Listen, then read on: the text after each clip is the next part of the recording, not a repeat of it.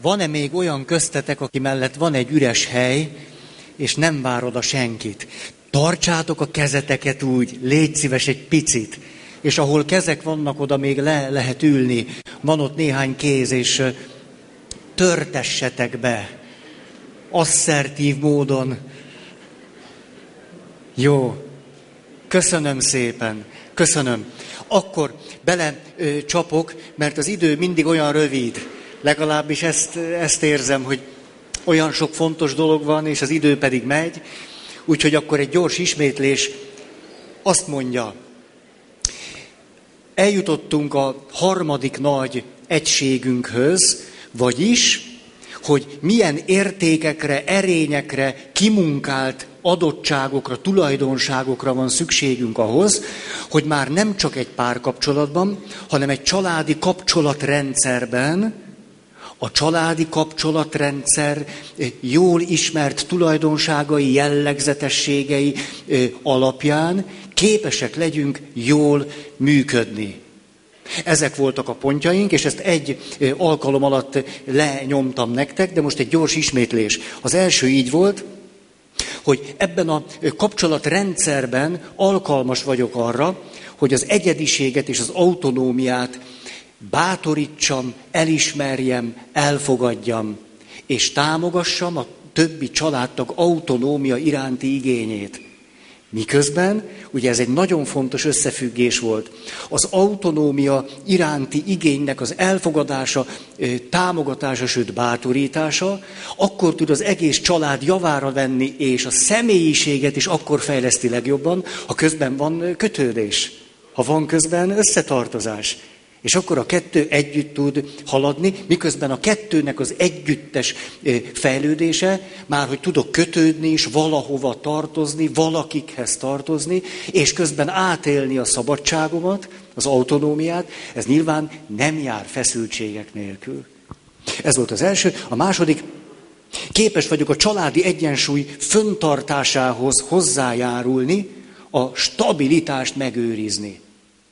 És rögtön jön egy következő, képes vagyok a folyamatosság biztosítására.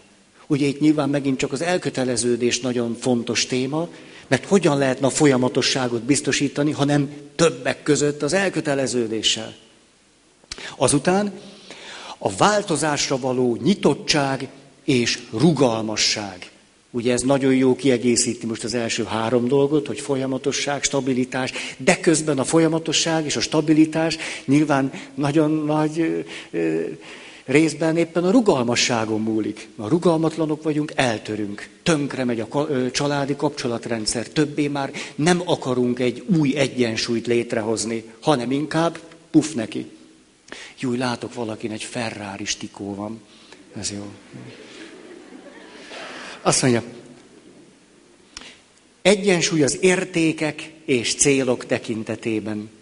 Ugye, és itt ez mindig egy veszőparipám, hogy mennyire óriási jelentősége van annak, hogy képes vagyok nem csak egyéni életcélokat megfogalmazni, azokat tudatosítani és azok felé törekedni, hanem hogy éppen az előző szempontokkal együtt is vannak közös célok. De ahhoz, hogy egyáltalán legyenek közös célok, ehhez nyilván kell egy közös világ. Egyáltalán az kommunikációra van szükség, hogy tudhassuk azt, hogy mik most a közös céljaink. És hogyha megtaláljuk a közös célokat, az nagyon-nagyon ösztönző tud lenni. Az egyházközség jutott eszembe. Egy munkatársam nagyon sok évvel ezelőtt. Jött a húsvét előtti időszak, hát húsvét előtt nyilván sok minden van, nagy bőjt például, ha jól emlékszem maga a húsvét, és akkor leültem ezzel a kedves munkatársammal, csak úgy négy szem közt, hogy úgy négy szem közt beszéljük át, hogy ő most hogy megy neki ennek az időszaknak, és én hogy megyek neki, és én főnökként mit gondolok, hogy mi lenne a legnagyobb segítség, és ő beosztottként mit szeretne tőlem, vagy mit vár tőlem, hogy ő jól tudja az életét vinni. És akkor lement a nagybőjt, lement a húsvét, és utána valahogy csak egy ilyen kósza pillanatban rákérdeztem, hogy na, na, hogy élted meg a nagybőjtöt, meg a húsvétot? És az illető a következőt mondta. Az egész nagybőti és húsvéti készületemnek a kulcsa az volt, hogy mi beszéltünk erről fél órát.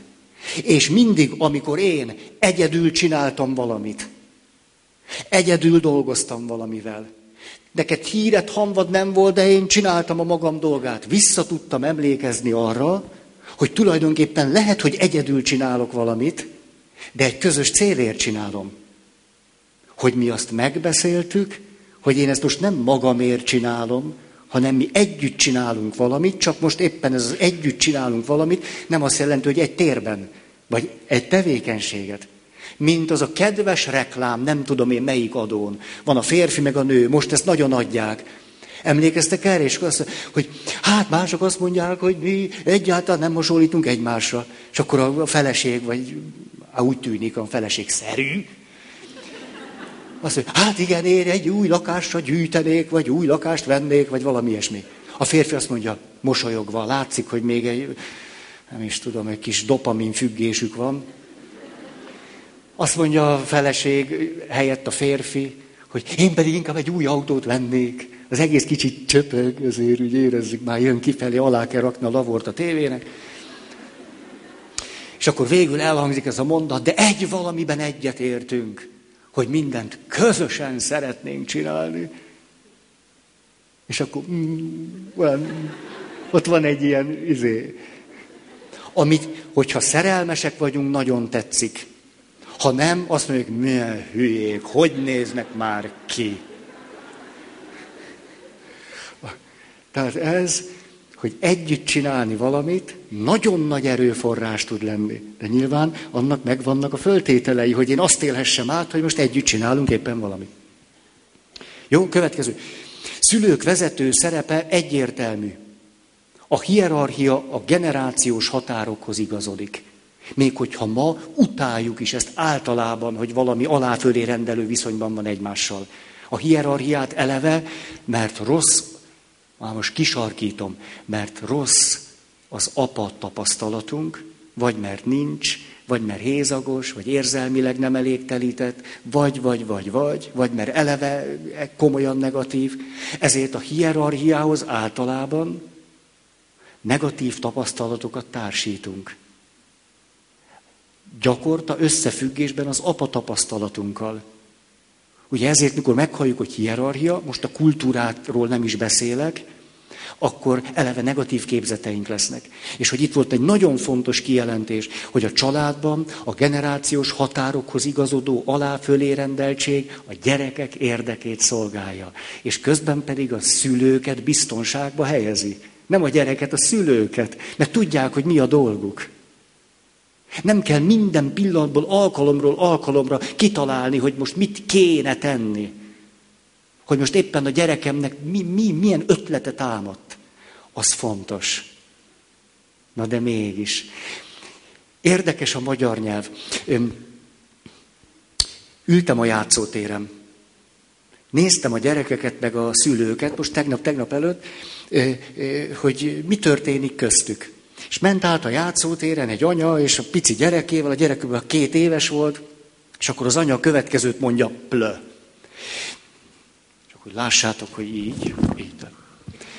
Megy, és akkor azt mondja, hogy na, akkor arra gondolok, hogy most elmegyünk, itt meg fogunk ebédelni, jó? És választhatsz valami nagyon finomat, ezen a helyen nagyon finom sült krumpli van, akkor rendelhetünk neked azt, jó? Csere? Na és akkor, amikor megebédeltél, de hát remélem rendesen fogsz ebédelni, akkor visszajövünk ide a játszótérre, és akkor játszhatsz, hogyha van kedved, jó? Már most akkor többit nem kell mondanom, a derültségetekből érzékelem, hogy érzékelitek, amit akartam mondani. Jó? Amit most mondok, az jó, vagy jó, tudnátok egy kicsit figyelni, jó? Látjátok, Bezdeg Einstein rettenetesen pocsék előadó volt. Ez a pszichés struktúrájára vezethető vissza, egy kicsit Asperger szindrómába hajló személyiség, ha éppen nem az. Óriási, hihetetlen izgalmas belső világ, a külső kapcsolatok egészen problémásak. Ezzel együtt egy fölfokozott igazságérzet. Megtehette azt, hogy egyetemi tanár legyen, nyilván egy Nobel-díj után, de egyáltalán nem foglalkoztatta őt az, hogy amikor az előadást tartja, az érthető-e vagy nem. Hogy a hallgatói fölfogták-e vagy nem.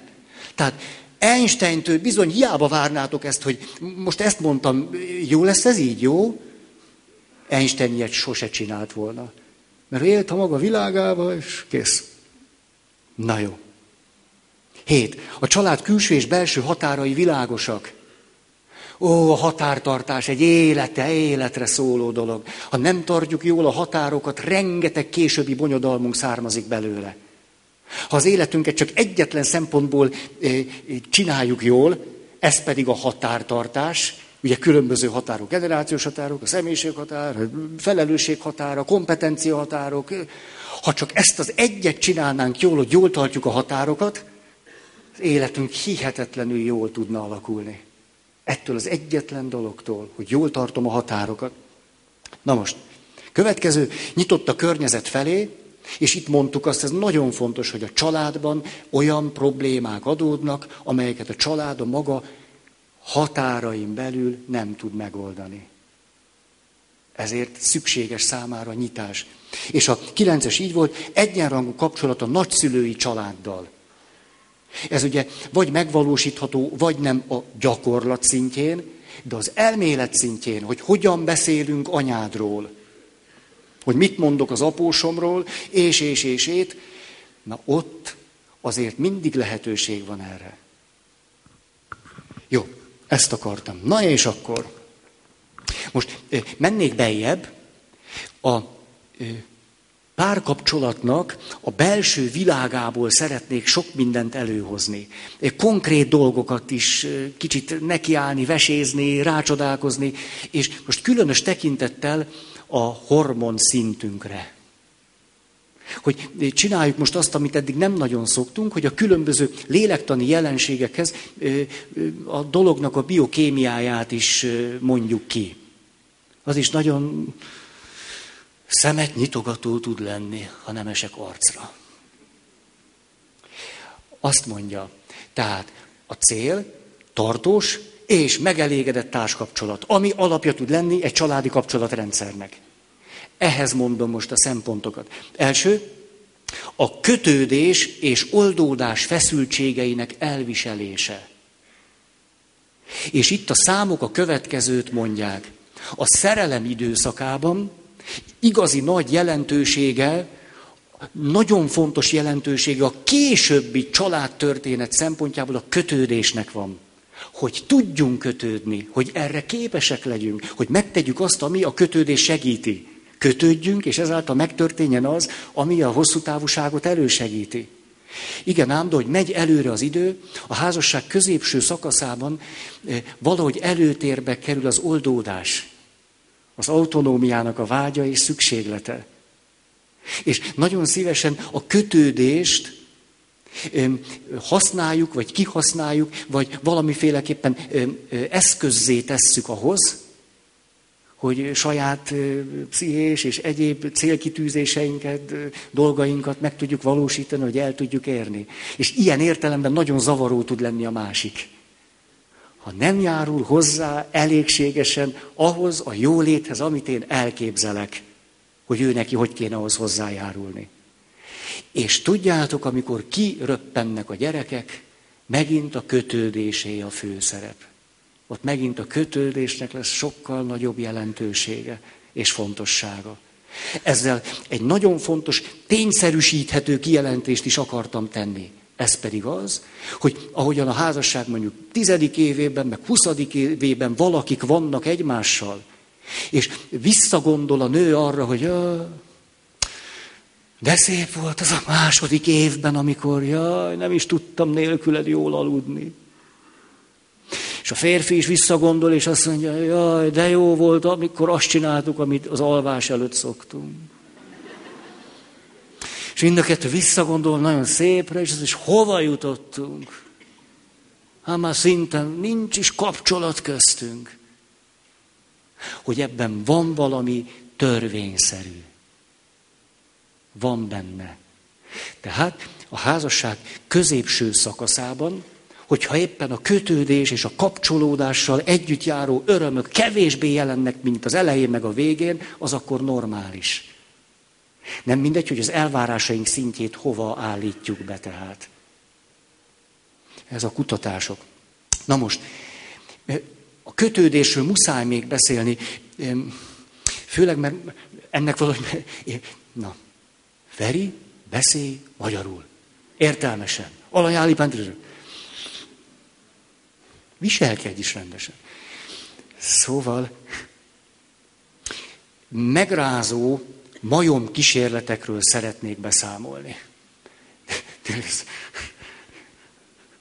Azt mondja, kis majmokkal a bölcsőde hatásait szimulálták. Kiszámították, hogy körülbelül mekkora korban kell a kismajmot elválasztani az édesanyjától, ami megfelel a gyerekeknél mondjuk a három éves kornak, és körülbelül mennyi ideig kell izolálni az anyjától, miközben együtt lehet a társaival, kis majom társaival, és miközben a gondozó személy vagy személyzet mindent megad a kismajmoknak. Mindent, sőt, még kedves is hozzájuk. Sőt, a sokszor emlegetett szőr anya is ott van a ketrezben. Tehát tulajdonképpen minden megvan, nem úgy elégségesen, nagyszerűen, prímán, kivéve az anya. Mi ennek a következménye? Már a majmoknál is az, hogy ha bölcsődébe adunk egy majmot,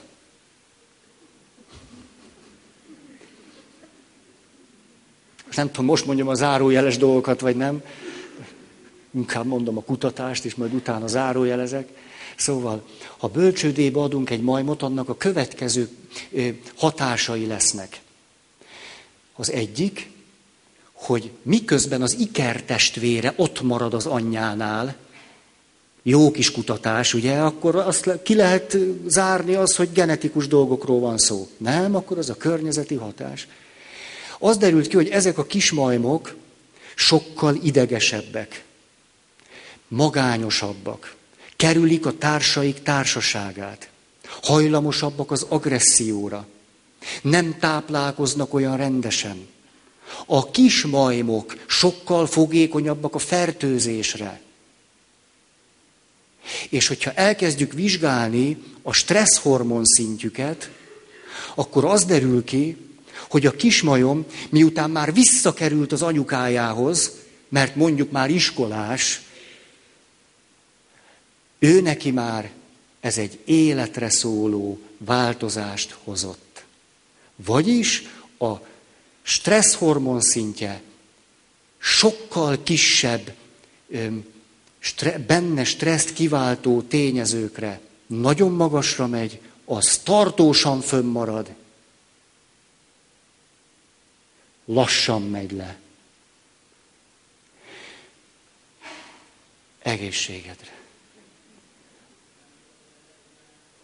Tessék? Nem az anyatej, nem az. Az anyától való elválasztás. Kap az a kismajom mindent, hát ezt mondom, drága. Minden megvan neki. A, ráadásul hogyha a kismajmot rögtön egy-két hetesen születése után választanak el az anyjától, akkor az idegrendszere oly annyira védtelen még, hogy az izolációnak a hatásaira tulajdonképpen nem is tud elégségesen válaszolni. Ennek az a következménye, hogy állandóan túl ingerelté válik. Tehát egy kis majmot, ha bölcsődébe adnak, az az egész életét negatívan meg fogja határozni. Ez, ez hetes vagy napi. Nem, folyamatosan bölcsibe van. Igen, az anyukájától teljesen. Hogy különbsége, hogy láthatom este az anyámat, vagy nem. Igen, különbség. Különbség.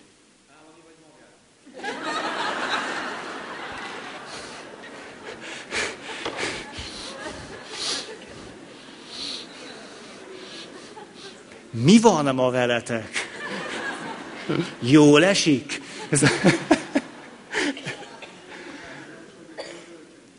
Aha. Hogy azt mondja, hogy ez inkább az állami gondozáshoz hasonlít. Na jó, akkor beszélek majd erről is mindjárt. Ó, beszélek erről. Na tehát, mondjuk, hogyha ezt valamennyire legalább modellértékű kísérletnek tekintjük, akkor éppenséggel megfelel azoknak a humánkutatásoknak, amelyekből kiderül, hogy az emberrel is pontosan ugyanezt történik. A másik oldal, hogy milyen óriási jelentősége van annak, hogyha az édesanyja magán hordja a kicsi babáját. Óriási jelentősége van, egészen egyszerűen tudományos ténynek tekinthetjük azt, hogy egy pici baba, aki hónapokon keresztül az édesanyján van, a stresszel kapcsolatosan sokkal nagyobb védettséget kap. És az is egy életre szóló neki. Mind a kettő életre szól. Most képzeljük el ezt, rögtön hozzuk ide a férjt és a feleséget. Férfi, nő, férj, feleség, és kialakul egy konfliktus. Hát egy olyan valaki, aki eleve nehezen kötődik. Ez nagyon gyakran mitől történik? Ugye visszavezethető a csecsemőkorra, anya-gyerek kapcsolatra. Ez azt jelenti, hogy eleve nehezen kötődik, de kapott még egy púpot is a hátára. Ez pedig az, hogy minden stressz helyzetre sokkal hevesebb reakciót hoz, az sokkal hosszabb ideig tart, lassabban cseng le, és ráadásul kis ingerek is nagy stressz reakciót tudnak belőle kiváltani. Képzeljünk el tehát egy embert, aki nehezen kötődik, ma Magyarországon minden második ember nem kötődik biztonságosan. Tehát a házasságoknak a nagy százalékát az érint, hogy legalább az egyik fél nem kötődik biztonságosan. Ezért aztán van egy felnőtt, akinek egy egész kevés is ahhoz, hogy beboruljon. Az elég szót nem mondtam. Egy egész kevés is elég ahhoz, hogy benne egy óriási erős stresszválasz legyen, és hosszú ideig fönnmaradjon, alig bírjon megnyugodni. Mi fog vele történni? Nem elég baja az neki, hogy eleve kevesebb indítatást érez a kötődés iránt, a tartóság iránt, hogy ott maradjak, és érzelmileg bírjam, és támogatást adjak nehéz helyzetekben, a konfliktusokat el tudjam viselni. Nem elég, hogy így van már eleve. Pontosan azok a helyzetek, amelyek minden kapcsolatból kikerülhetetlenek, amelyeket éppen meg valahogyan kezelnünk kellene tudni, hogy a kapcsolat tovább tudjon menni, és megelégedettek és tartósak tudjunk lenni, ezek nyilvánvaló egy ilyen ember esetében olyan stressz kihívást jelentenek, ami elől el akar majd menekülni. Ki akarja azokat kerülni? Tehát nem elég, hogy az adottsága is már problémát jelent a kapcsolatra vagy a családra nézve, hanem a folyamatos létezés is problémát jelent neki. És hogy most ide érdemes hozni azt, hogy ugye a férfiak hajlamosabbak a, a fizikai agresszióra. És a nők mire?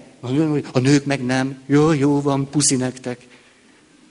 A nők nem. Jó, jó, örüljünk. A nők pedig a verbálisra. Tehát ne üljetek olyan kényelmesen a székben. Szerintetek a férfiak zöme a verbális agressziót képes-e érzékelni, vagy nem? Azért annyira nem vagyunk sérültek. Tehát azért az mégiscsak egy elég klasszikus helyzet, mikor az egyik férfi azt mondja, a te anyádat. Másik meg azt mondja, én nem tudom, mi az a verbális agresszió. Amíg nem ütsz, az engem hidegen hagy. Ez elég ritka. Az lehet persze, hogy ez ok az agresszióra, már a fizikaira. Hát hogy ne volnánk erre érzékenyek? Azért a többségünk érzékeny. Most képzeljünk el egy férfit, akit mondjuk úgy nevelt az anyukája, ő azt mondta, hú, hú, hú, nem tudok a kismajmokról, semmiféle kutatásokról. Ezért aztán ihaj, csuha, jó lesz neked a bölcsibe, szociális érzékenységet fogsz tanulni. Jaj, de jó, jaj, de jó. És mit fog tanulni a bölcsödében? Éppen nem szociális érzékenységet, hanem a kimeneti oldalon magányos lesz, elhúzódó, agresszióra hajlamos. Egészségedre. Boldogtalan. És ez az, a fertőző betegségekre pedig kifejezetten fogékonyabb. Köszönöm, köszönöm. Ez... Jó veletek. Ma, ma... Tehát a bölcsődében nem azt tanulja meg, hogy akkor szociálisan érzékenyebb lesz, és mekkora előny lesz ez majd neki. Na ez már az ideológia. Az nagyon nagy a mai világban, ugye, ahol együtt kell működni a magas profitért, egy korai bölcsi maga a főnyeremény. Aha. Ezért tehát teljesen mindegy, hogy ki mondja, de hogyha ha valakinek az a zseniális ötlete támad, hogy gyes az csak egy évig legyen, két évig legyen, minél rövidebb ideig legyen, mert azzal majd, majd jó, megfogjuk a pénznek a farkát. És majd akkor boldogabbak leszünk. Ez a lehető legbadarabb dolog, amit el tudunk képzelni. De most ötszörösére növelni a bölcsődék helyét, a férőhelyet, legyen nagyon sok szuper bölcsőde, álljanak ott fönn a polcon a cumis üvegek az anyatejjel. Tük, tük, tük, tük, tük. És azt egy jó hálózatot is kialakítunk, fejjük az anyákat, és ott fognak állni, tik, tik, tik, tik, tik. És bemondjuk majd a hírcsatornákon, hogy Magyarországon egy mintaértékű dolog kezdődött. Anyatej van a bölcsibe. A csapból is az folyik. Külön rendszer. Na két ilyen maraságot tudjátok? És közben pedig az a fájdalmas, hogy kevés is elég lenne. Éppenséggel valami nagyon kevés is elég lenne, hogy olyan felnőttek legyenek a következő nemzedékben, akik eléggé jól tudnak a stresszel bánni. És nem is kéne sok hozzá. Egy felnőttet, aki megsebződött már a kötődésében, már a stresszre neurotikus választ ad, minden, egy picitől is már kész van. Ő vele már nagyon nehéz. És ugye a helyzetet meg még rontja, és akkor azt mondja, hogy én rossz vagyok, én béna vagyok, hogy, hogy ő megtudja, csak hogy tudsz te olyan nyugodt maradni, ismeritek ezt, nem? Hogy tud, van egy ismerős, van angyali arca, jó, hát alszik éppen, csak így tudja csinálni. Nyitott szemmel is tud. Bezzegén nem, akkor milyen béna vagyok, és kialakul az ördögi kör. Miért van ennek még plusz nagy jelentősége? Mert például akkor a nőknek a verbális agressziója egyáltalán nem kispiskóta. Nem olyan, na hát, ki, ki jött belőlem. Aha, és akkor most nézzünk egy hormonszintet a férfinél. Ennek óriási jelentősége van. És most mondom, megint kiállt vány a férfiakért. A nőket jobban szeretem azért, tehát... Na, tudjátok, hogy mi történt a kismajmokkal? Ez, na, Na mondom, én mondom, ne türelmetlenkedj. A bölcsődébe járó kismajmok, amikor elérték az iskoláskornak megfelelő kort, és visszaadták őket az anyjukhoz, választhattak kétféle étel között. Hehe.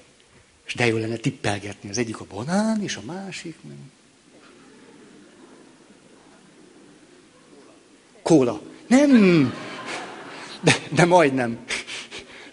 Választhattak olyan táplálék között, amiben nincs alkohol. Ezt víznek hívják. Tehát a víz és a 15%-os al- 15% alkoholtartalmú folyadék között. És azok a kismajmok, akik bölcsődések voltak, Előszeretettel választották az alkoholos vizet. Miközben a majmok nem szoktak vedelni alkoholt. Tehát közben őtőlük, meg evolúció szempontból idegen, hogy alkoholt igyanak. Nem úgy, mint a koalák. Mert a koaláknak a természete, hogy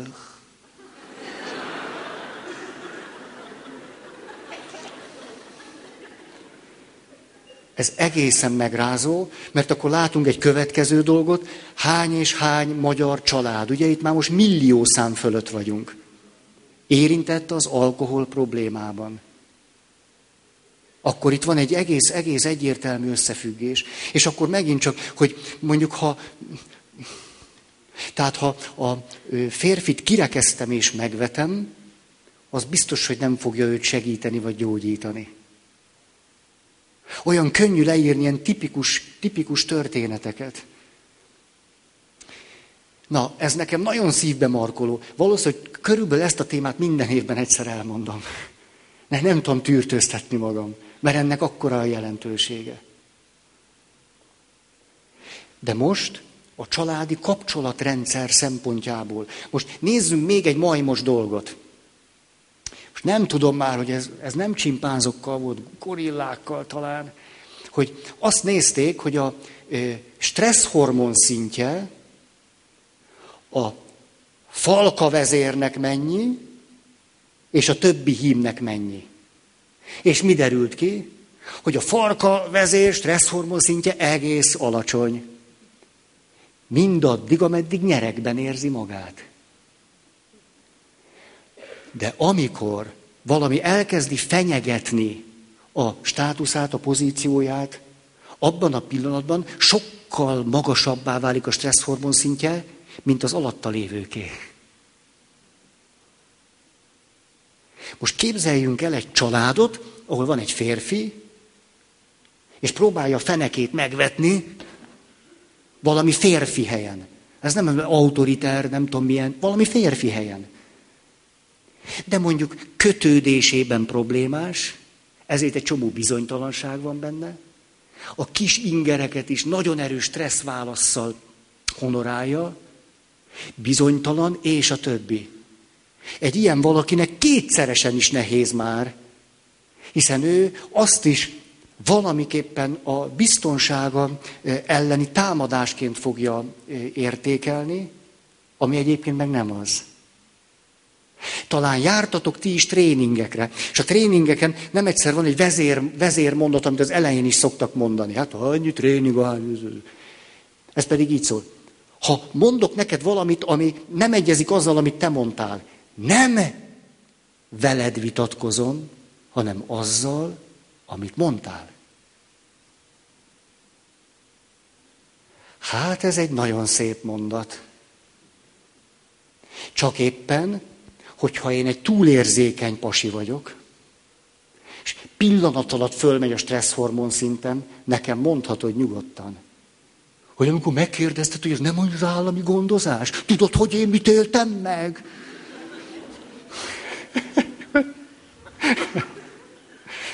Na, hát hogy ne látnánk embereket, egy picit megpöcköljük őket,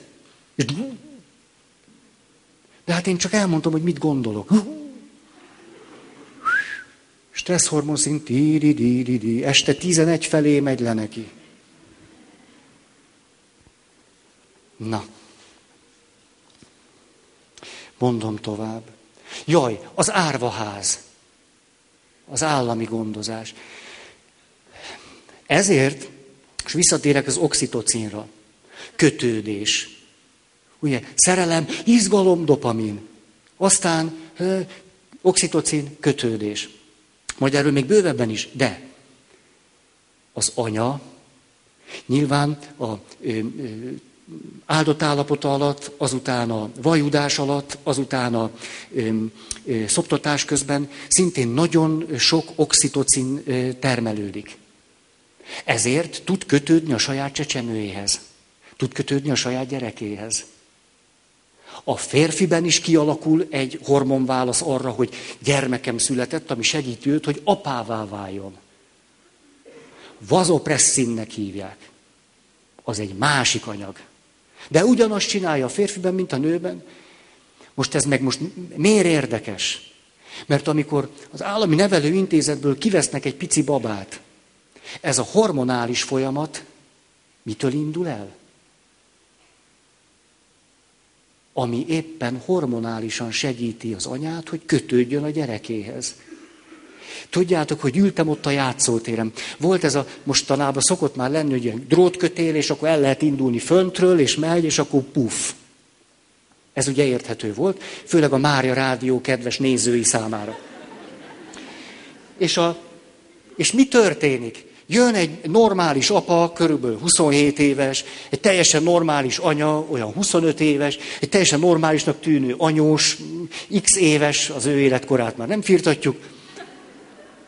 És mi történik? Hoznak egy három éves kislányt ráadásul. A kislányt ráültetik erre a kis izére, valamint a tárcsás felvonó, és ilyen lehetetlen görnyet állapotba, ugye hát a gyerekekre van kitalálva, hogy a gyerek itt ül körülbelül. Láttok? Nem, nem. Na hát ezt, ezt mondom, ezt mondom.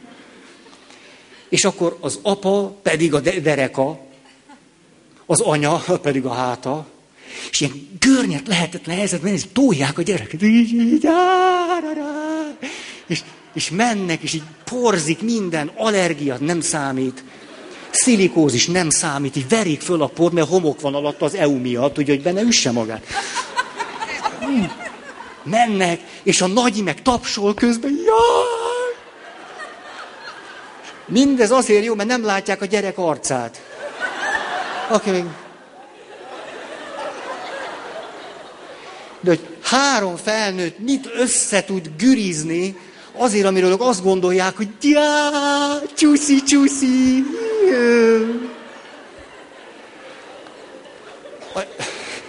A gyereknek erre nem tudom, hogy van-e szüksége, vagy nincs. Az arcáról leolvasható volt valami válasz. De a szülők...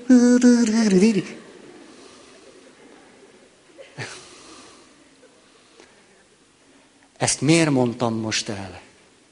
Mert azt gondolom, hogy ez lihegek. Nem igaz már ilyen. Ez a mai nap. Azért, mert tulajdonképpen, ha ezt mondjuk egy ilyen jelenetet nézünk, hmm, azt kell mondanunk, hogy ez döbbenetes nagy energiabefektetés a felnőttek részéről. Lenyűgöző, amit csinált az az apa, az anya, meg az anyós. Fantasztikus dolog volt.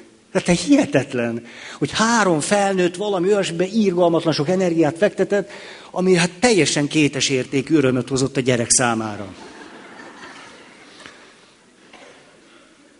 Hogyha ki veszünk egy pici babát, és lehet az csecsemő is, állami gondozásból, hát tényleg nem kapok levegőt, rohangáztam, akkor beindul-e a hormonális változás? Mit, mitől indul be? Vagy mikor indul be? Nincs áldott állapot, nincs vajudás, nincs szülés, nincs szoptatás. Amerikai kutatások szerint a nevelő, szülő és a gyerek közti agresszió 60 százszorosa, mint a természetes szülő és a gyerekek közti kapcsolatban. És amikor jött hozzám, nem egyszer, nem kétszer, jött hozzám apa, jött hozzám anya, gyerekek, több gyerek, és akkor kivettek valakit, és ugye nagyon akarták szeretni azt a gyerkőcöt. És akkor egy ilyen nagy fájdalom, hogy atya, de nem megy annyira. Hogy este lefekvés előtt az, hogy a saját gyerekemmel nem így csináltam volna. Hogy de fölcsattantam. De ha az én rozim csinálta volna, akkor nem, nem ez jött volna belőlem. Szeretnék ezúton fölmentést adni az összes olyan férfinek és nőnek itt, és a Mári Rádió kedves hallgató, akik erre a fantasztikus dologra vállalkoztak, hogy örökbe fogadjanak valakit. Nagyon-nagyon-nagyon nagy dolog. De valószínű, hogy érdemes nem olyan elvárásokat támasztani magunk felé, amit nem egy nem két hormon, és nem egy nem két életesemény szokott bennünk kialakítani és kimunkálni. Ott nem csak a jó szándék van, hanem hormonfelhő. És akkor most mondom, a másik, ne, ez meg a, a, a gyerekeknek lehet, ez a szülő-gyerek, mi a kapcsolatról is. Amikor egy pici ö, csecsemő elszakítatik az anyjától. És akkor mit, a jogi dolgok miatt, akkor x hónaposan, meg fél évesen, meg akár, hogy végre oda kerül a nevelő szülőhöz. Már régen mondjuk így, hogy hospitalizálódott. Már régen kötődési zavara van. Régen. Mi nem is látjuk, beszélni se tud, de tudható, hogy kötődési nehézsége lesz.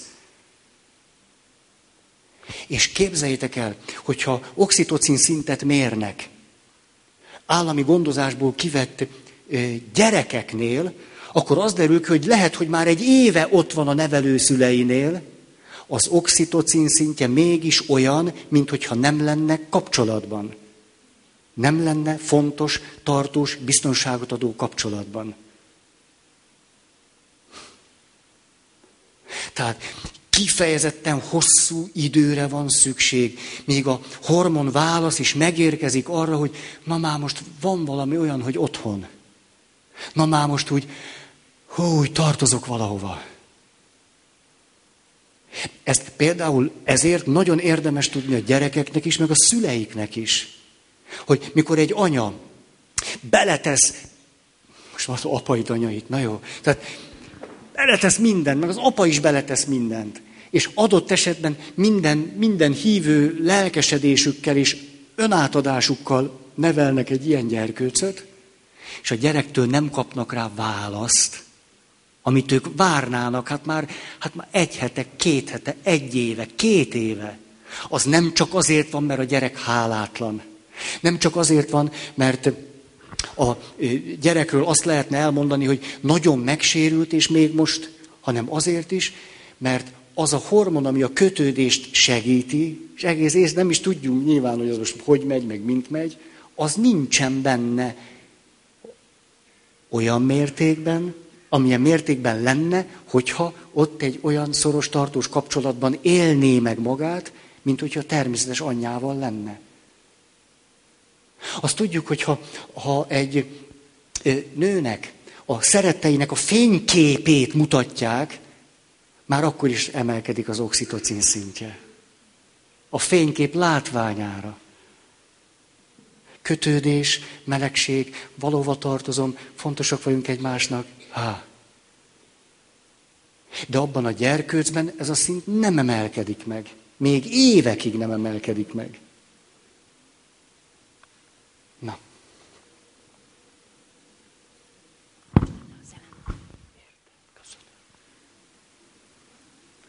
Megkaptam a zöldet. De jó, kis természet itt, ham. Jó.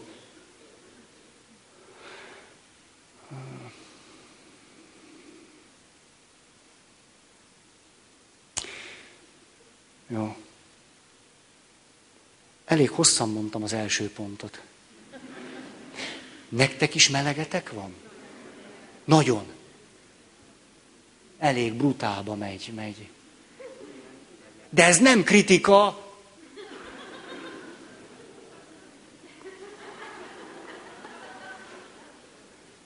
Nem azért mondtam, hogy te valamit elrontottál, aki azt a izét kezeled. Nem akartam bántani senkit. Csak annyit mondtam, hogy nektek is melegetek van. Értitek? Valaki most, egy kedves ember lecsapta a kezéből a kulcsait, azt mondta, ezeknek ide jönnek, ide jönnek szenteskedni, és akkor ez a főizé, ez meg beszólt nekem. Így? Nem jövök ide. Nem is jönnék, ha nem kapnék érte pénzt, de ennyi pénzért nem jövök ide. Ja, na tessék. Hallottátok, mit mondtam? Ennyi pénzért. Na most már a főnökkel is. Ajj, ajj, ajj, ajj, ajj. Azt mondja, beszólt a főnöknek is, hogy ennyi pénzért. Nem adok elég pénzt, mikor kirúglak benneteket. Tudjátok kapcsolni az előadás anyagához, jó? Áldott magyar nyelv. Bocsáss meg. Na a második. A tartós és megelőgedett társkapcsolathoz, ami egy családi kapcsolatrendszer alapja, a családi identitásra is szükség van, családi önazonosságra. És a családi önazonosság, ez mit jelent? próbálom apró pénzzel váltani. Hogy alakul ki a családi önazonosság? Például, hogy közösen visszaemlékezünk dolgokra, közösen reflektálunk arra, hogy mi történt velünk. Sokszor a teljesen értelmetlennek látó beszélgetés, ezt általában férfiak szokták így gondolni. Hát most, ez, ez, most el, el, elmentünk kirándulni. Tökre nem történt semmi. Tök, tök uncsi volt az egész. És megjövünk, és akkor hallom, hogy a feleségem a telefonban azt mondja, de egy nagyszerű kirándulás volt, és, a, és akkor elmentünk, és akkor látom, volt ott egy fenyő, az, tudom, milyen érdekes fenyő volt, és a férjem ment elől, én mentem hát, hátrébb mentem, és akkor a gyerekek meg így voltak, és a fenyő, hát komolyan mondom, ez a fenyő, milyen, pedig én sokat kirándultam már, de az a fenyő baloldalt volt egyébként, ez is nagyon érdekes. Nem tudom, voltál már arra felé? Tudod, ilyen két út van, de már elmagyarázni nem tudja, mert nő. Csak az, tudod, tudod, voltak más fák is, de a fenyő az biztos bal oldalt állt, ja, nagyon furcsa. Na, ez nagyon érdekes. Egyszer mi elmehetnénk mi is. Hát ez annyi, hogy ez egy milyen fontos dolog. És hogyha a férje bírna, neki mondaná. Este, olyan szép volt ez a kirándulás. Ah, te emlékszel arra a fenyőre? Eh, komolyan jobb kézre volt, vagy nem, melyiken van a gyűrű? Azt mondja, nem. Azt mondja, igen, akkor tehát azon az oldalon volt, ahol a gyűrűt hordom, az a fenyő, az, és emlékszel, hogy egy picit meg is álltam. Észrevetted, hogy lelassítottam a fenyőnél? De nagyon nem, mert azért figyeltelek téged, te mentél elől, a gyerekek mentek hátul egy kicsit, rájuk is figyeltem. De annyira szép volt ez a kirándulás. Az a fenyő, és hát, de szeretlek. Most ezen nevettél a legjobban. Hogy ennek van értelme. Ezt most a férfiak kedvéért mondtam. Kiáltvány a nőkért. Hogy annak, ami a férfi szám, jaj, hát ott voltam én, semmi különös nem volt, egy hülye vörös fenyő volt, és különben is lehetett látni, hogy a szumá megette jobbról-balról. Hát mit néztél te? A szút nem láttam. Csak olyan szépen bólogatott, és hogy hát te vagy a férfi, te látod a szút. Én meg csak fenyő. Azt gondoltam, ez egy közös fenyő lesz. Hogy ez egy közös élmény, akkor van egy közös fenyőnk. És én legközelebb, amikor a barátnőmet elviszem oda, mert van az a fenyő, tudod, ott a gyűrűs ujjam oldalán, és nő, hogy akkor a férjemmel voltunk itt. A fenyőnél a férjemmel voltunk, itt ő ment elől, egy pár méter előrébb, nem tudom mit csinál, de annyira biztonságot sugázott a háta, és hátul meg a gyerekek voltak. Jó, szeretem a házasságomat. Házasság jó. A férfi meg elölmenve azon gondolkodik, hogy de kinyitnám az internetet, meg kellene nézni a hirdetéseket. Na jó van.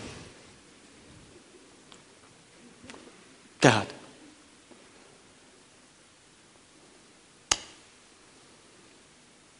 a családi identitásból következik az, hogy kialakul egy meggyőződésünk, aminek tapasztalati alapja van, hogy számíthatunk egymásra. Hogy egymáshoz tartozunk, és számíthatunk egymásra. Ez lehet, hogy nagyon-nagyon közhelyszerű, és mégis óriási jelentősége van. Van egy ikertesom. Ha, már meséltem róla. Jó fej. Ah, milyen lenne az én tesom? Na, és nem találkozunk sűrűn egymással. Nem szoktunk. Én egy ilyen papfajta vagyok, gyűlök egyedül, otthon nem szeretem a társaságot. Egy kis bántástól is elmegy az életkedvem.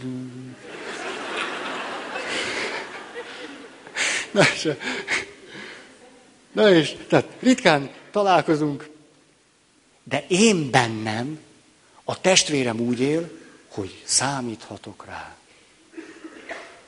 Egészségedre. És annak a tudata, hogy van valaki, akire számíthatok, hihetetlen jelentőségű. Az egész világhoz fűződő viszonyunk más, ha van ember, akire tudok számítani. Főleg, ha elég egészséges vagyok ahhoz, hogy tudhassam, hogy tényleg van ember, akire tudok számítani. Mert általában van. Ha nagyon sérült vagyok, azt gondolom nincs. Akkor nem a világot kell megváltoztatni először, elég magamat, és akkor csak utána lássunk neki a világnak. És tudjátok, ó, ezt nem is tudom, ezt most mondjam, vagy nem mondjam, hú, ti szegények ott álltok. Ó, milyen stressz választ adhattok erre. Mikor kiderült, mert hogyha már elmondtátok, akkor mindegy, akkor már mondom, hogy akkor kiderült, hogy augusztus 20-án kitüntetnek. Akkor 19-én este, olyan 3-10 felé, jól megszokott mozdulattal, ami semmire se vezetett, mert közben elkerültem onnan, ahol a jól megszokott mozdulattal elértem volna a ruháimat. Tehát egy egyáltalán nem jól megszokott mozdulattal elkezdtem keresni az egyetlen öltönyömet. Na most az akót hamar megtaláltam, mert azt máskor is szoktam mordani, de a gatya. És képzeljétek, elmondom a jó hírt, megtaláltam. És mondom a rossz hírt, megette a moly. Hát amennyit én azt hordtam, hát életemben háromszor volt rajtam. Bezabálta a moly az ünnepi öltöny gatyámat. Na, csúnya folt volt rajta, el, el, tehát nem, a, a moly, mintha tudta volna, hogy pont olyan lent, hogy már ne lehessen hordani. Ez már az enyém. És ugye mi a természetes reakció milyenkor? Megyek farmerba, ez volt a természetes reakció. Tényleg ez volt, jó lesz az, jó, hát most mi, jó lesz az, majd gyorsan kimegy, gyorsan viszi, leül. És olyan gyorsan, csak a lábam az mozog, ugye csak a felső testemet látják. Szakom. Erre gondoltam úgy először. De aztán ugye kis bölcsesség is megérkezett. Na csak egy pici. És hát föl kell hívni a tesómat. Adjon nekem gatyát. Enyémet megett a moly. És fölhívtam, ugye este tíz óra, hát mikor, hát addig kerestem az akót. De figyelj, tesó, van neked öltönyöd? Hát van, persze. Képzeld, mondta, hogy egy esküvőre csináltattam, nagyon pöpec, 110 kiló vagyok.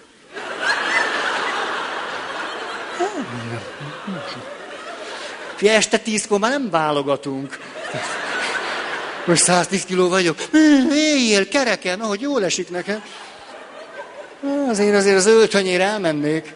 Na most tudjátok, ezt fölpróbáltam, tesó, hogy rányzom, hozok övet. Olyan, olyan 11 felé néztem magam a tükörbe, úgy, most csak úgy elő, csak úgy gatyástul. Mondom, na hát ez, ez azért durva. Hát ez nagyon... Övel, övel így főhúztam. Jó, csak... Hát mondom, hol vagyok? Ez, egy identitásvesztő gatya. És akkor jó, meghúztam, fölvettem a, a, a zakót, hát értitek, hát az meg olyan volt, hogy a válla itt volt, így nézni. Tehát egy gyönge perifériás látással is láttam a saját vállamat. Most próbálj csak nézel előre, látod a vállat. De én láttam, itt volt így.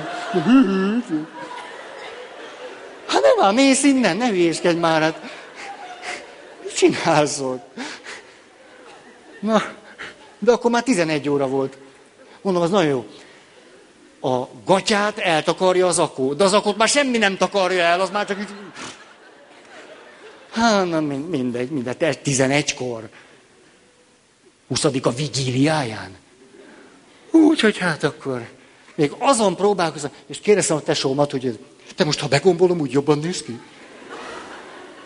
Nem, Feri, ez már sehogy se néz ki, de van rajtad gatya. Ez, tehát ezért jöttél, nem? De nem kinézni akartál valahogy. Mondta, fölhívtál, hogy van-e gatya? Mondom, van gatya. Hát akkor figyeld, örülj neki, és kész. Hát,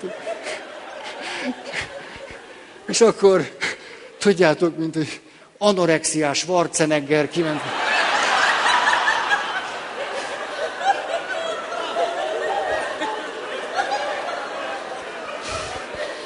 Hát ez így mire este 11-kor te sem néznék ki jobban. Akkor kellene összehozni ezt. Szóval Ennyit az öltönyömről, de, de nem is az enyém. Csak... Na, miért mondtam ezt el? Tudom ám, látjátok itt? Az oxitocin kis mennyiségben segíti az emlékezést. Nagyon jó. És ezért nagyon nagy dolog, hogyha kialakul egy család, tudat, egy családi önazonosság, egy családi identitás, és tudom mondani, hogy kikhez tartozom, és kikre számíthatok. És hogy ennek a tudata óriási jelentőségű. Nem is kell, hogy állandóan fölhívjuk egymás telefonon, hogy SMS-ezzünk, e-mailezzünk, vagy cseteljünk. Egy férfinek nem kell. Szűkítsük le így az emberiség felére ezt a kijelentést. Jó. Tehát mi történik? A közös reflexió az egyéni identitás részévé válik. Így, így zárhatjuk le. Ezt látjátok, ezt el tudtam volna mondani 20 másodperc alatt. Rendben. A, hm, beszéljek egy kicsit a patkányokról? Igen, szeretitek a... Nem. Hát döntsétek el addig, én nem iszom még kis kólát. A, a patkányok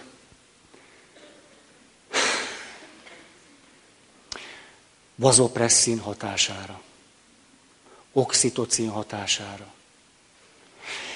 Beinjekciózunk egy pici patkányt. Elkezd kötődni ahhoz a patkányhoz, akivel találkozik. Tök mindegy, hogy ismeri, nem ismeri, sajátja, gyereke, nem tudom én micsodája. Beinjekciózzuk, és elkezdi a nőstény patkány védelmezni, meg gondozni az idegen alomból származó patkányokat is. Miközben egyébként azokra életveszélyes. Na, ennyit a patkányokról.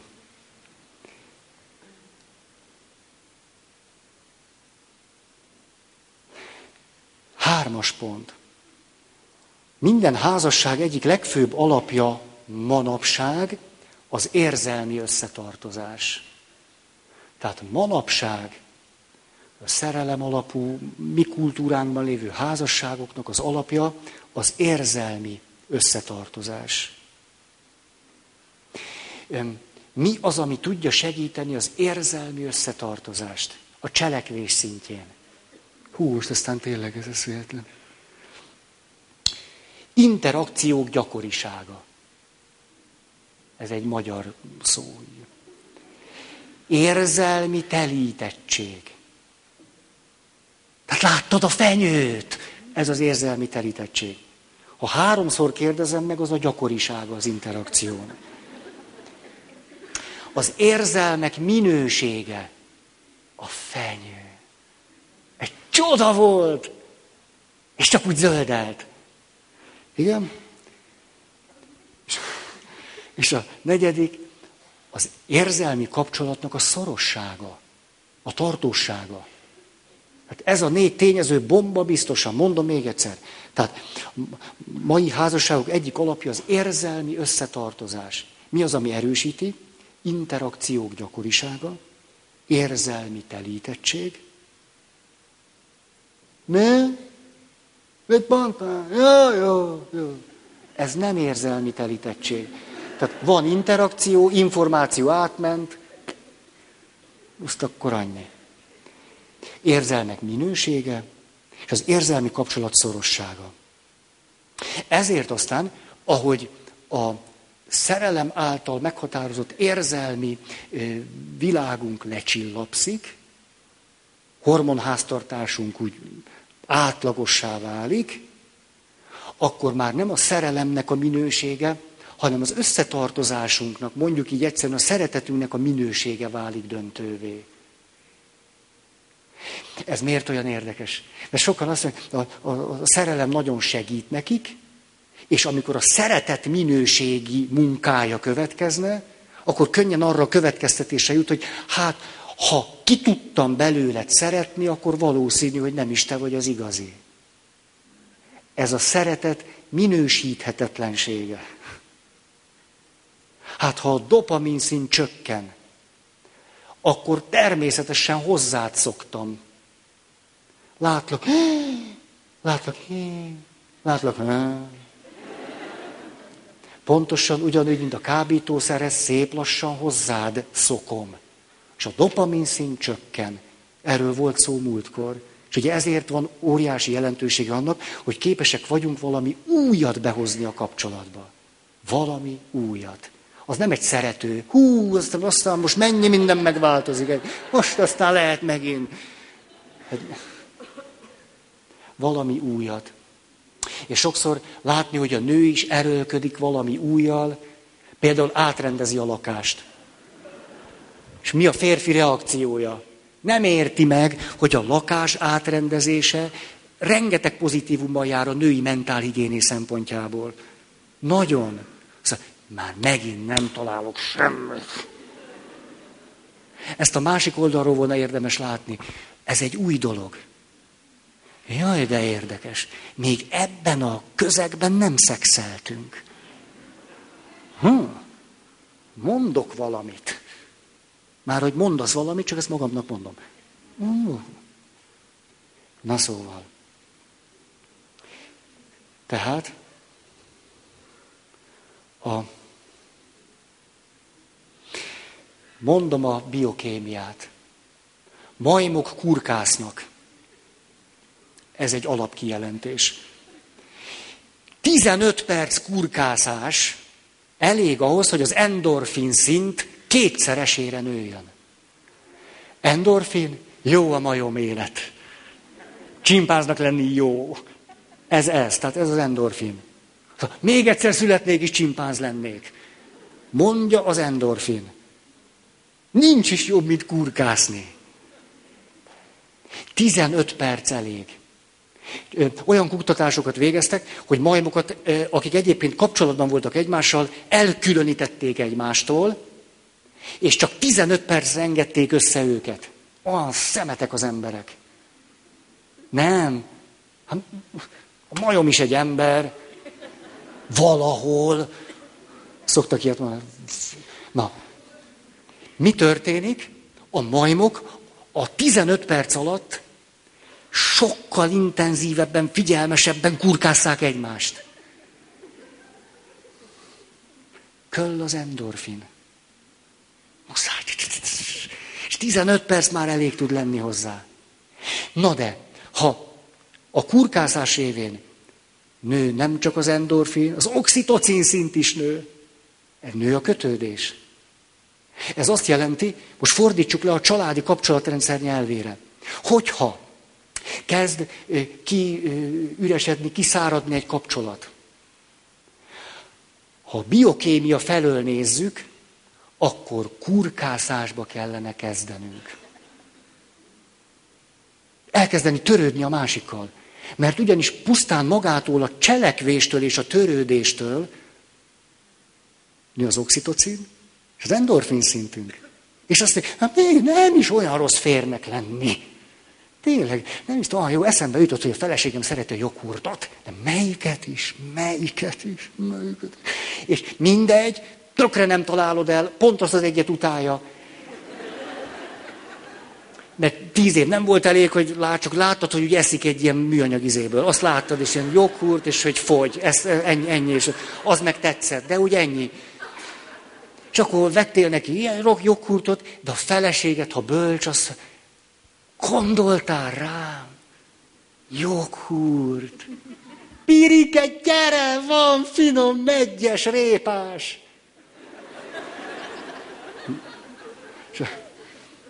Szóval, tehát óriási jelentősége van annak, hogy éppen mikor azt gondolom, hogy úgy most távolodunk egymástól, hogy kiüresedett a kapcsolat, a messze vagy, nem is tudom, hogy te vagy az igazi, én mindig ide jutok el. Nem, te vagy az igazi, szerintem nem. Mi? Mennyi az idő? Hogy akkor kezdjünk kurkászni. Papi, becsület szavamra mondom, bejön. Mert a kurkászás a hormonháztartásunkat a kapcsolat megerősödése felé vezeti. Ez az, amit néhány alkalommal ezelőtt így fogalmaztunk meg, hogy törődni, gondoskodni. Hihetetlen közhelyszerű dolgok. De látjuk, hogy milyen jó dolgok történnek az agyunkban. Hmm. Hát, hát, élvezem, hogy ilyen jó dolgok tudnak történni az agyamban. Jó.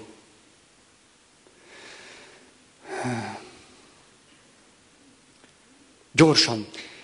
Nem kell gyorsan. Alaposan, jól, ahogy a csillag megy az égen, úgy. Tehát a negyedik pont így szól, a pár... Na jó van. Nem, inkább mondok egy sztorit. Elegem lett ebből a sok idegen szóból. Próbálkozom a pöttyös misével az új helyen. Rajta vagyok a témám. Még most kísérleti fázisban vagyunk. Minden esetre gyorsan kitaláltam egy mesét a gyerekeknek, és elmondtam, és a mesének a, a veleje tulajdonképpen arról szólt, hogy van egy vándor, ez a kötődés miatt kell, hogy tudjanak kötődni a vándorhoz. Nem lehet mindig más a hős. A vándor. Ezt meséltem nektek, mikor kiderült, hogy elkerülök Óbudáról, akkor egyszer csak egy gyerek megvárt engem a bejárati ajtónál, meséltem ezt nektek? Nem? A kisgyerek megvárt a bejárati ajtónál, és nagyon komolyan, ahogyan egy gyerek tud komoly lenni. Tehát az akkor élethalál. A felnőttük komoly, de a gyerek az... A pillanat... Azt mondja, Feri atya, most mi lesz a vándorral? A vándorral mi lesz, ha elmész? Hát az életem része lett. Hát kötődök a vándorhoz a mesében. Hát, és oxitocin már. Hmm, vándor. Na mindegy. És az új helyem, elmondtam a vándor, a vándor nem akar vándorolni. Ez a drámai nyitány. És a, hát a gyerekek dopamin szintjét kell egy kicsit emelni. És akkor elmondta, nem akar, de meghallja ezt a király. Egészen a király. És a király kidoboltatja a birodalmában, hogy aki rá tudja venni ezt az ifjú vándort, aki nem akar vándorolni arról, hogy mégiscsak vándoroljon, magas jutalomban részesül. És azt kérdeztem a gyerekektől, na, ha ti adhatnátok tanácsot a királynak, magas jutalomért.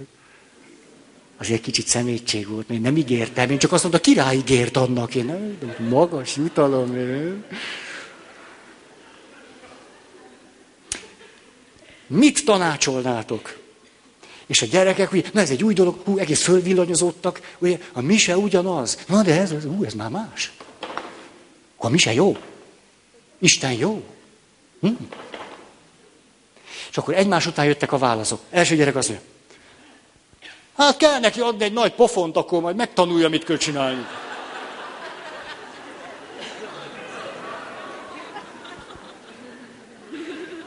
Hitoktató elpirult, szülők így bebújtak a padba.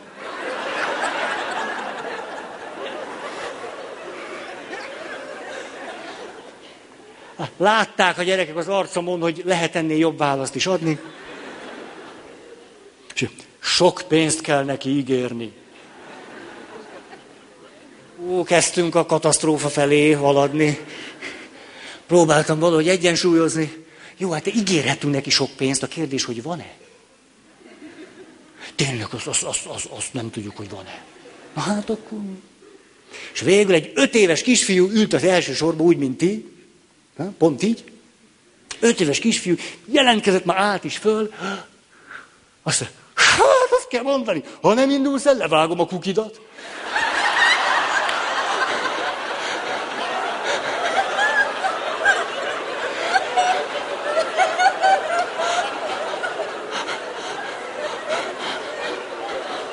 az Úr legyen veletek, és akkor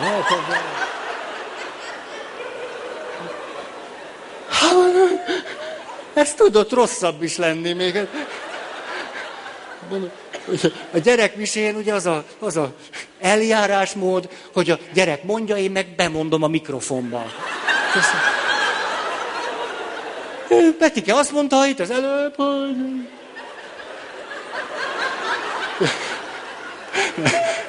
Nem, hát nem játszottam el Mr. Bean-t. Nem, hanem megpróbáltam megoldani a helyzetet felnőtt módjára. Tudom. Nagyon figyelemre méltó válasz született. Egy komoly fenyegetés hangzott el benne, aki többet szeretne róla tudni, a mise után kérdezze meg a Petit. Vége lett a misének, a gyerekek nem nálam álltak sorba kispecsétért, misén voltam, álltak a sorba Petinél. Mit mondtál, Peti? Mit mondtál?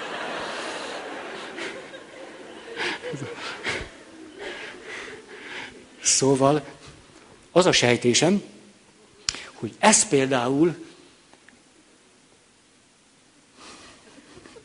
a gyerekek misére járási kedvét pozitív irányba fogja befolyásolni.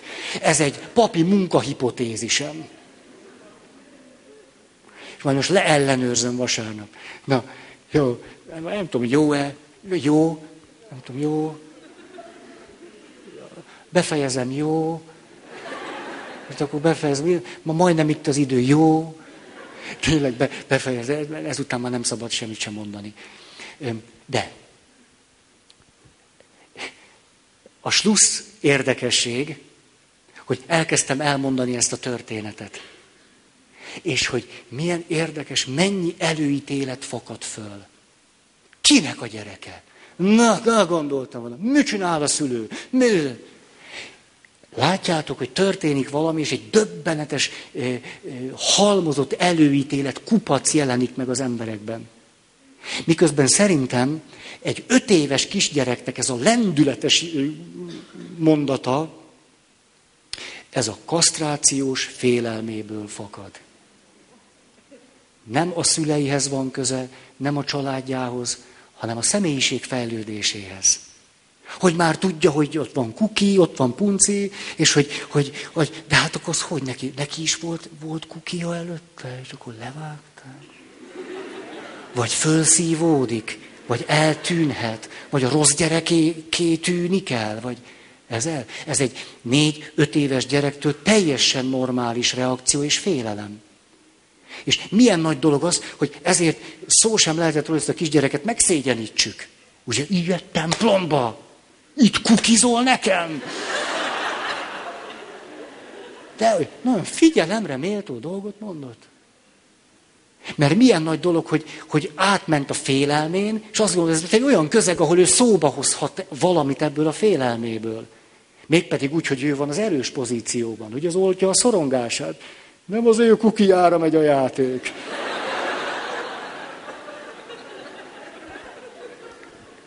Ez tehát a történetnek a második köre, hogy milyen döbbenetes előítélet halmazt kellett meghallgatnom rögtön jöttek a reakciók, amikkel valakit vádolni lehetett. Miközben valószínű, hogy a kasztrációs szorongásból fakadt.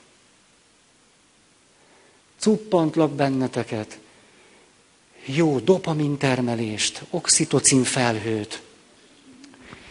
Akar-e valaki hirdetni?